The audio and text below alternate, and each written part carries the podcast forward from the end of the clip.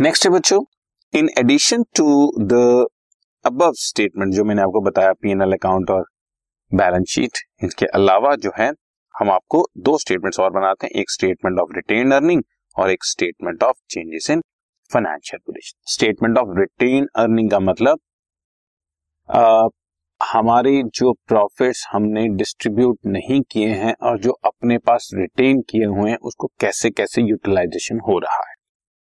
पहले यही चीज़ profit and loss appropriation account के फॉर्मेट में बनती थी, लेकिन अब आपको वो अकाउंट नज़र नहीं आएगा। अब उसको आप समझिए स्टेटमेंट ऑफ़ रिटेन अर्निंग वो भी स्पेसिफिकली नज़र नहीं आएगी, वो बैलेंस शीट में हम एडलेस की फॉर्म में ही दिखा देंगे। नंबर टू है statement of changes in financial position इसमें हम आपको cash flow statement fund flow statement वगैरह बनाकर ये बताएँगे कि बेसिकली हमारी वर्किंग कैपिटल या हमारी कैश एंड कैश इक्विवेलेंट्स कैसे चेंजेस ले रहे हैं। ठीक है? तो ये दो अबव स्टेटमेंट्स एक्स्ट्रा बनाई जाती हैं। जैसे profit and loss appropriation account जैसे कि मैंने बताया आपको कि हम अपने प्रॉफिट्स को कैसे अप्रोप्रिएट करते हैं। एक प्रॉफिट अर्न तो कर लिया, ये तो हमें पता लग गया कि ड्यूरिंग द ईयर हमने हंड्रेड करोड़ अर्न किया। बट इस हंड्रेड करोड़ को क्या किया है? इस हंड्रेड करोड़ में से हमने लेटर जूम ट्वेंटी फाइव करोड़ हमने डिविडेंड बांटा है। इसमें से इससे पहले तीस करोड़ रुपए जो है वो हमने प्रोविज़न फॉर टैक्स बनाया था। दस करोड़ रुपए हमने कैपिटल रिज़र्व में ट्रांसफ़र किया है। पाँच करोड़ हमने डिबेंचर रिडेम्चर रिज़र्व में ट्रांसफ़र किया। तो ये जितना भी कुछ है, ये सब प्रॉफिट लॉस अप्रोप्रिएशन अकाउंट में नज़र आता था बट अब यही statement of changes in retained earnings वगैरह हम आपको शो करके दिखाएँगे। It shows PNL appropriation shows how the profit during the year has been utilised कैसे कैसे, कितना प्रॉफिट जो है हमने डिविडेंड पे बांटा इक्विटी एंड प्रेफरेंशियल कैपिटल पे, कितना प्रॉफिट हमने जनरल रिज़र्व में ट्रांसफ़र किया है या किसी अदर रिज़र्व में ट्रांसफ़र किया है।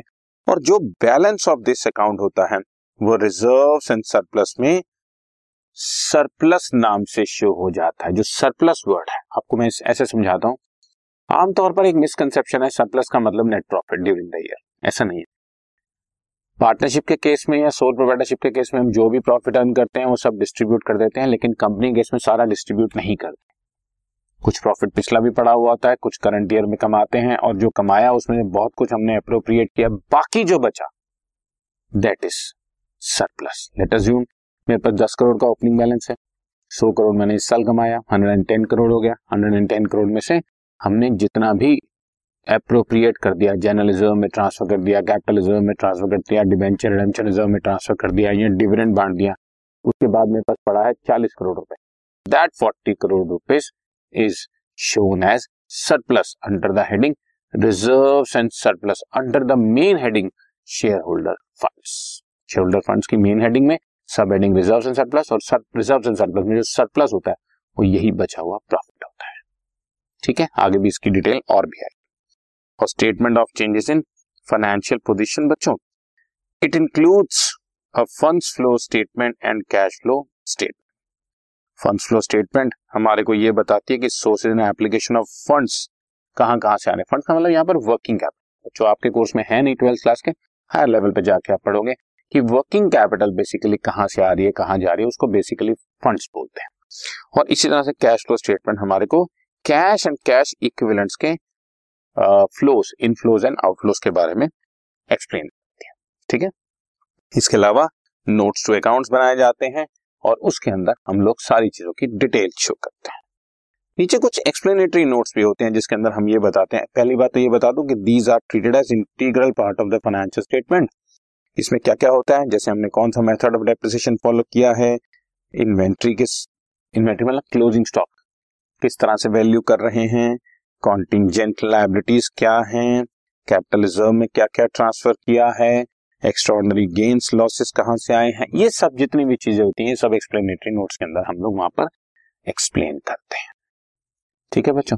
So main statements are PNL and balance sheet और एडिशनल स्टेटमेंट्स आर एक तरह से पीएनएल अप्रोप्रिएशन बट वो अभी आपको मैं बार बार बता रहा हूँ, नज़र नहीं आएगी। उसको हम लोग जनरल तरीके से बैलेंस शीट में ही शो कर देते हैं। और फिर जो एडिशनल स्टेटमेंट्स हैं cash flow statement fund flow statement वो तो होती हैं। थियोरेटिकली आप रखो फंड फ्लो स्टेटमेंट आपने बनानी नहीं है, आगे चल के कैश फ्लो स्टेटमेंट तो अभी आप बनाना सीख ही जाओगे बच्चे। ठीक है? Right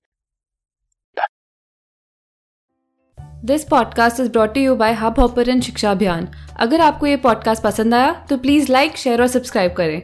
और वीडियो क्लासेस के लिए शिक्षा अभियान के यूट्यूब चैनल पर जाएँ।